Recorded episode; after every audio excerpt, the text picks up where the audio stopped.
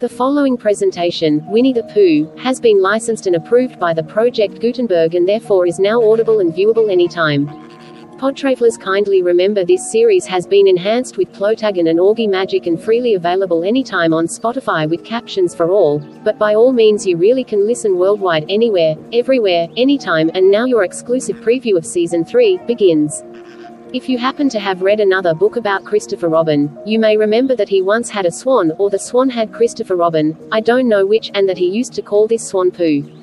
That was a long time ago, and when we said goodbye, we took the name with us, as we didn't think the swan would want it anymore. Well, when Edward Bear said that he would like an exciting name all to himself, Christopher Robin said at once, without stopping to think, that he was. Winnie the Pooh. Dot. And he was. So, as I have explained the poo part, I will now explain the rest of it. You can't be in London for long without going to the zoo. There are some people who begin the zoo at the beginning, called way in, and walk as quickly as they can past every cage until they get to the one called way out, but the nicest people go straight to the animal they love the most, and stay there. So when Christopher Robin goes to the zoo, he goes to where the polar bears are, and he whispers something to the third keeper from the left, and doors are unlocked, and we wander through dark passages and up steep stairs, until at last we come to the special cage, and the cage is opened, and out trots something brown and furry, and with a happy cry of, Oh, bear. Christopher Robin rushes into its arms. Now this bear's name is Winnie, which shows what a good name for bears it is, but the funny thing is that we can't remember whether Winnie is called after Pooh, or Pooh after Winnie. We did know once, but we have forgotten. I had written as far as this when Piglet looked up and said in his squeaky voice, What about me? My dear Piglet, I said, the whole book is about you. So it is about Pooh. He squeaked. You see what it is. He is jealous because he thinks Pooh is having a grand introduction all to himself. Pooh is the favorite, of course, there's no denying it, but Piglet comes in for a good many things which Pooh misses. Because you can't take Pooh to school without everybody knowing it, but Piglet is so small that he slips into a pocket, where it is very comforting to feel him when you are not quite sure whether twice 7 is 12 or 22.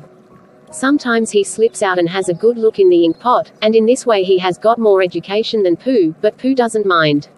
Some have brains, and some haven't. He says, and there it is. And now all the others are saying, what about us? So perhaps the best thing to do is to stop writing introductions and get on with the book. Chapter 1, in which we are introduced to Winnie the Pooh and some bees, and the stories begin. Here is Edward Bear, coming downstairs now, bump, bump, bump, on the back of his head, behind Christopher Robin. It is, as far as he knows, the only way of coming downstairs, but sometimes he feels that there really is another way, if only he could stop bumping for a moment and think of it. And then he feels that perhaps there isn't. Anyhow, here he is at the bottom, and ready to be introduced to you. Winnie the Pooh. When I first heard his name, I said, just as you were going to say, but I thought he was a boy. So did I. Said Christopher Robin. Then you can't call him Winnie. I don't. But you said. He's Winnie the Pooh. Don't you know what there means? Ah, yes, now I do, I said quickly, and I hope you do too, because it is all the explanation you are going to get. Sometimes Winnie the Pooh likes a game of some sort when he comes downstairs, and sometimes he likes to sit quietly in front of the fire and listen to a story. This evening, What about a story? said Christopher Robin. What about a story? I said. Could you very sweetly tell Winnie the Pooh one?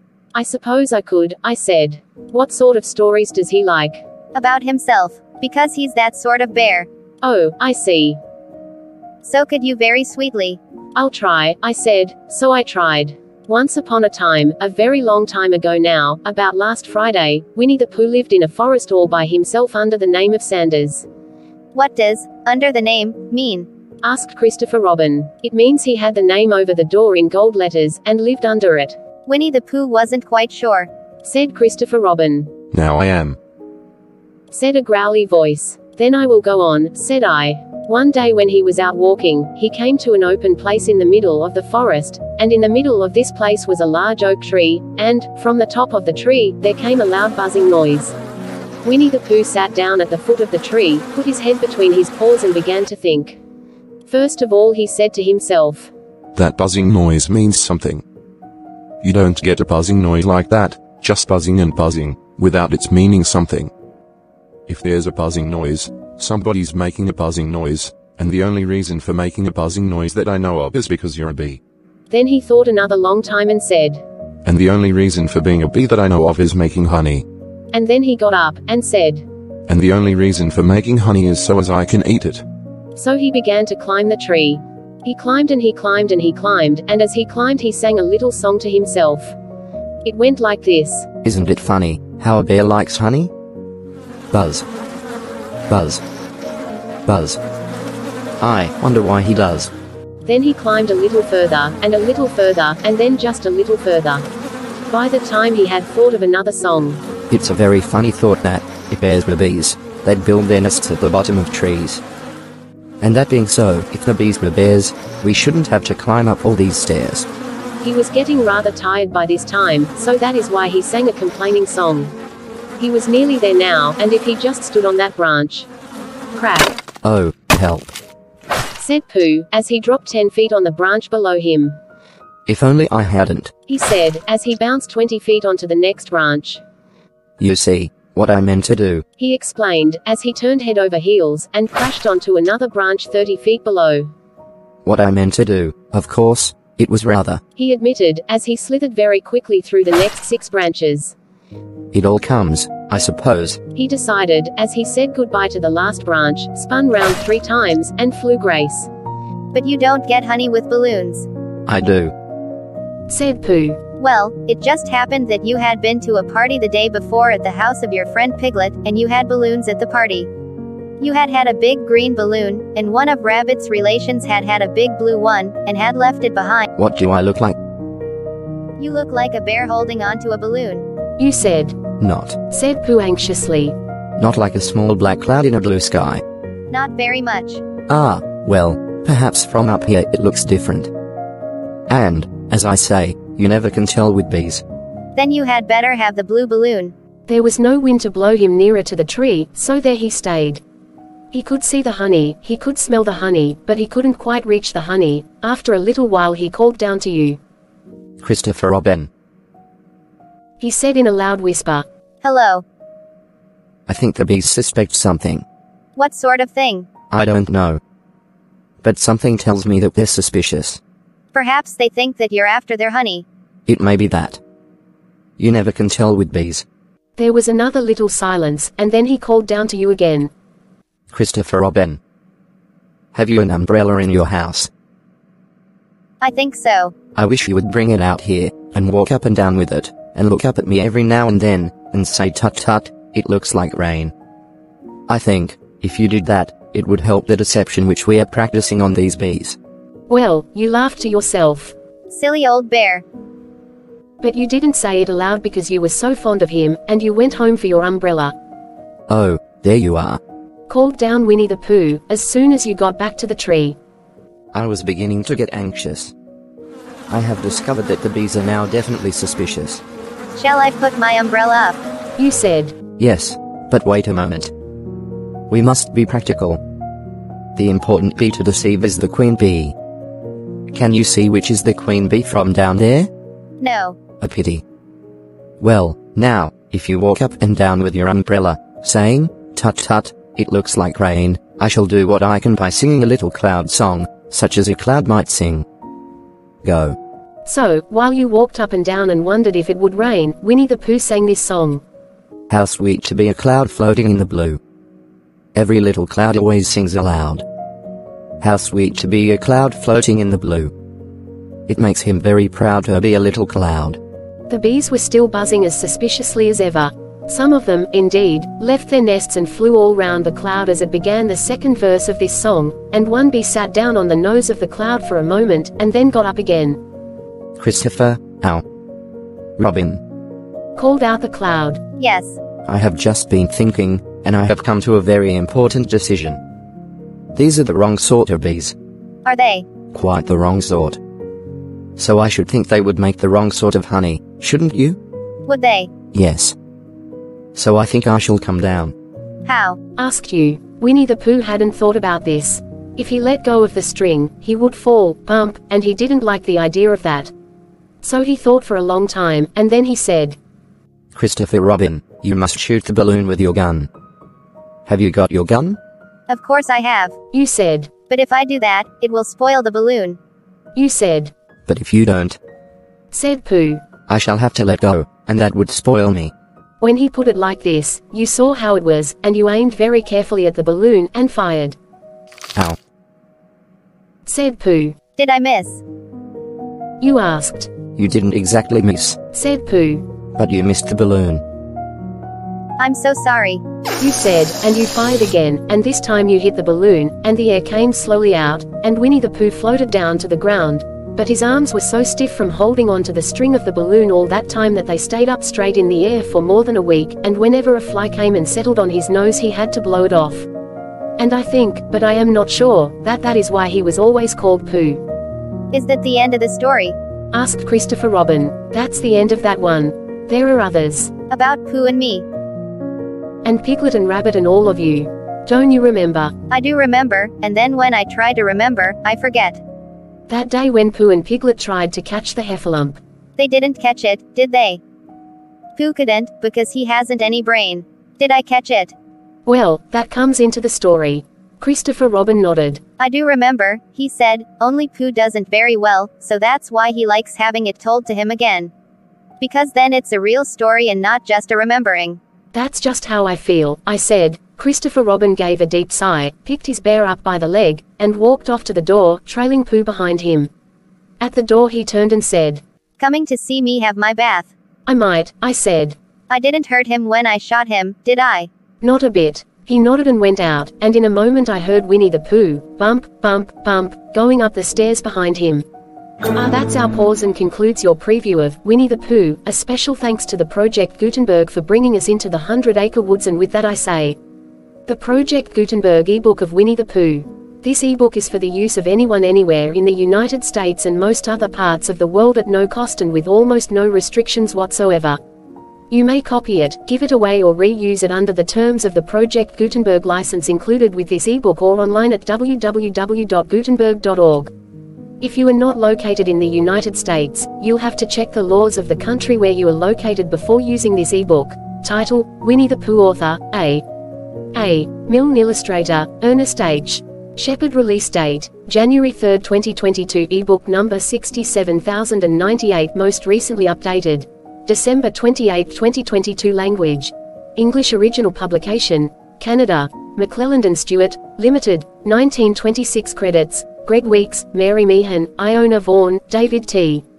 Jones and the online distributed Proofreaders Canada team at http www.pgdpcanada.net. And now the journey continues well into chapter 20 of Around the World in 80 Days. Please stand by. Chapter 20, in which Fix comes face to face with Phileas Fogg. While these events were passing at the Opium House, Mr. Fogg, unconscious of the danger he was in of losing the steamer, was quietly escorting Aouda about the streets of the English Quarter, making the necessary purchases for the long voyage before them. It was all very well for an Englishman like Mr. Fogg to make the tour of the world with a carpet bag, a lady could not be expected to travel comfortably under such conditions. He acquitted his task with characteristic serenity, and invariably replied to the remonstrances of his fair companion, who was confused by his patience and generosity. It is in the interest of my journey, a part of my program. The purchases made, they returned to the hotel, where they dined at a sumptuously served table. Dot. After which Aouda, shaking hands with her protector after the English fashion, retired to her room for rest. Mr. Fogg absorbed himself throughout the evening in the perusal of the Times and Illustrated London News. Had he been capable of being astonished at anything, it would have been not to see his servant return at bedtime. But, knowing that the steamer was not to leave for Yokohama until the next morning, he did not disturb himself about the matter. When Passepartout did not appear the next morning to answer his master's bell, Mr. Fogg, not betraying the least vexation, contented himself with taking his carpet bag, calling Aouda, and sending for a palanquin. It was then eight o'clock, at half past nine, it being then high tide, the Carnatic would leave the harbour. Mr. Fogg and Aouda got into the palanquin, their luggage being brought after on a wheelbarrow, and half an hour later stepped upon the quay whence they were to embark. Mr. Fogg then learned that the Carnatic had sailed the evening before. He had expected to find not only the steamer, but his domestic, and was forced to give up both, but no sign of disappointment appeared on his face, and he merely remarked to Aouda, It is an accident, madam, nothing more. At this moment a man who had been observing him attentively approached. It was Fix, who, bowing, addressed Mr. Fogg. Were you not, like me, sir, a passenger by the Rangoon, which arrived yesterday? I was, sir, Replied Mr. Fogg coldly. but I have not the honor. Pardon me, I thought I should find your servant here. Do you know where he is, sir? Asked Aouda anxious. What? Responded Fix, feigning surprise. Is he not with you? No. Said Aouda. He has not made his appearance since yesterday. Could he have gone on board the Carnatic without us? Without you, madam. Answered the detective. Excuse me, did you intend to sail in the Carnatic? Yes, sir. So did I, madam, and I am excessively disappointed. The Carnatic, its repairs being completed, left Hong Kong 12 hours before the stated time, without any notice being given, and we must now wait a week for another steamer. As he said, a week, Fix felt his heart leap for joy. Fogg detained at Hong Kong for a week. There would be time for the warrant to arrive, and fortune at last favored the representative of the law. His horror may be imagined when he heard Mr. Fogg say, in his placid voice, But there are other vessels besides the Carnatic, it seems to me, in the harbor of Hong Kong. and, offering his arm to Aouda, he directed his steps toward the docks in search of some craft about to start. Fix, stupefied, followed, it seemed as if he were attached to Mr. Fogg by an invisible thread. Chance, however, appeared really to have abandoned the man it had hitherto served so well. For three hours Phileas Fogg wandered about the docks, with the determination, if necessary, to charter a vessel to carry him to Yokohama, but he could only find vessels which were loading or unloading, and which could not therefore set sail. Fix began to hope again, but Mr. Fogg, far from being discouraged, was continuing his search, resolved not to stop if he had to resort to Macau, when he was accosted by a sailor on one of the wharves. Is your honor looking for a boat? Have you a boat ready to sail? Yes, your honor. A pilot boat, number 43. The best in the harbor. Does she go fast? Between 8 and 9 knots the hour. Will you look at her? Yes. Your honor will be satisfied with her. Is it for a sea excursion? No. For a voyage? A voyage? Yes. Will you agree to take me to Yokohama? The sailor leaned on the railing, opened his eyes wide, and said, Is your honor joking? No. I have missed the Carnatic, and I must get to Yokohama by the 14th at the latest, to take the boat for San Francisco. I am sorry, said the sailor. but it is impossible. I offer you a hundred pounds per day, and an additional reward of two hundred pounds if I reach Yokohama in time. Are you in earnest? Very much so. The pilot walked away a little distance, and gazed out to sea, evidently struggling between the anxiety to gain a large sum and the fear of venturing so far. Fix was in mortal suspense. Mr. Fogg turned to Aouda and asked her, You would not be afraid, would you, madam? Not with you, Mr. Fogg. was her answer. The pilot now returned, shuffling his hat in his hands. Well, pilot, Said Mr. Fogg, Well, your honor, replied he. I could not risk myself, my men, or my little boat of scarcely 20 tons on so long a voyage at this time of year. Besides, we could not reach Yokohama in time, for it is 1660 miles from Hong Kong. only 1600. Said Mr. Fogg. It's the same thing, Fix breathed more freely. but Added the pilot. it might be arranged another way. Fix ceased to breathe at all. How? Asked Mr. Fogg. By going to Nagasaki, at the extreme south of Japan, or even to Shanghai, which is only 800 miles from here.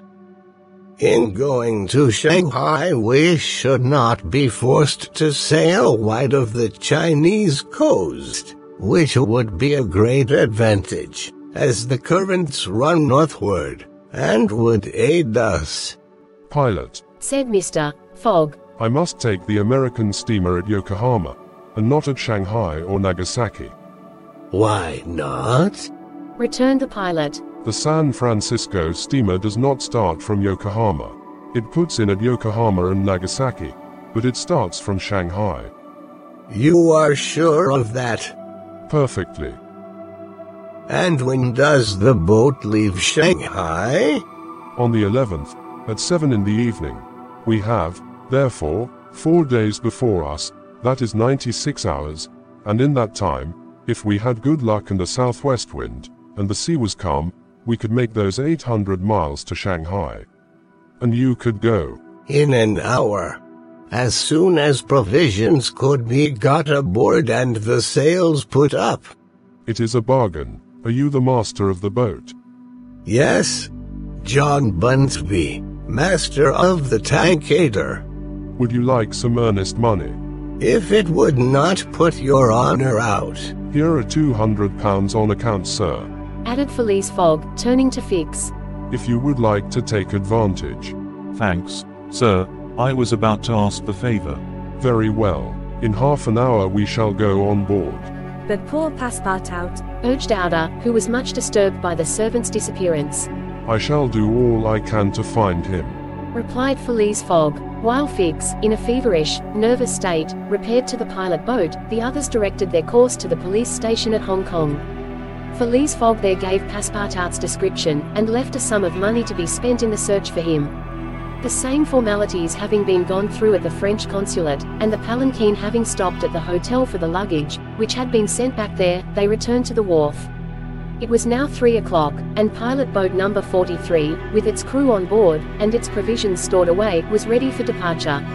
The Tankadere was a neat little craft of 20 tons, as gracefully built as if she were a racing yacht. Her shining copper sheathing, her galvanized iron work, her deck, white as ivory, betrayed the pride taken by John Bunsby in making her presentable. Her two masts leaned a trifle backward, she carried brigantine, foresail, storm jib, and standing jib, and was well rigged for running before the wind, and she seemed capable of brisk speed, which, indeed, she had already proved by gaining several prizes in pilot boat races. The crew of the Tankadere was composed of John Bunsby, the master, and four hardy mariners, who were familiar with the Chinese seas. John Bunsby, himself, a man of 45 or thereabouts, vigorous, sunburnt, with a sprightly expression of the eye, and energetic and self-reliant countenance, would have inspired confidence in the most timid. Phileas Fogg and Aouda went on board, where they found Fix already installed. Below deck was a square cabin, of which the walls bulged out in the form of cots, above a circular divan, in the center was a table provided with a swinging lamp. The accommodation was confined, but neat. I am sorry to have nothing better to offer you, said Mr. Fogg to Fix, who bowed without responding. The detective had a feeling akin to humiliation in profiting by the kindness of Mr. Fogg. It's certain. Thought he. Though rascal as he is, he is a polite one. The sails and the English flag were hoisted at ten minutes past three. Mr. Fogg and Aouda, who was seated on deck, cast a last glance at the quay, in the hope of espying Passepartout. Fix was not without his fears lest chance should direct the steps of the unfortunate servant, whom he had so badly treated, in this direction, in which case an explanation the reverse of satisfactory to the detective must have ensued. But the Frenchman did not appear, and, without doubt, was still lying under the stupefying influence of the opium. John Bunsby, master, at length gave the order to start, and the Tankadere, taking the wind under her brigantine, foresail, and standing jib, bounded briskly forward over the waves. Well that's it for chapter 20. And now I remind you of the following. The Project Gutenberg ebook of Around the World in 80 Days, by Jules Verne. This ebook is for the use of anyone anywhere in the United States and most other parts of the world at no cost and with almost no restrictions whatsoever. You may copy it, give it away or reuse it under the terms of the Project Gutenberg license included with this ebook or online at www.gutenberg.org. If you are not located in the United States, you'll have to check the laws of the country where you are located before using this ebook. Title Around the World in 80 Days Author Jules Verne, release date January 1, 1994, ebook number 103, most recently updated August 6, 2021 language English Remember to follow the stream on mindoverjohn.substack.com. I'll grant you a sneak peek on coming episodes and chapters to be and if it's not too much trouble I need some feedback, yes you. My avid listener and watcher. But I'll go one step further, I know deep down inside you wanna share, so here you go. What did you think? I honestly would love to hear from you. Do you like the minisodes? I've included a link to send a voicemail to Mind Over John and I so very promise to include you my podtravelers in an upcoming chapter release. My my, you're an impatient and ill-ad hasty, but very well. It's https colon slash slash podcasters.spotify.com slash pod slash show slash mindoverjohn slash message. See that's why this just works better and easier to memorize. Mindoverjohn.substack.com. Until our next chapter pod travelers, stream on.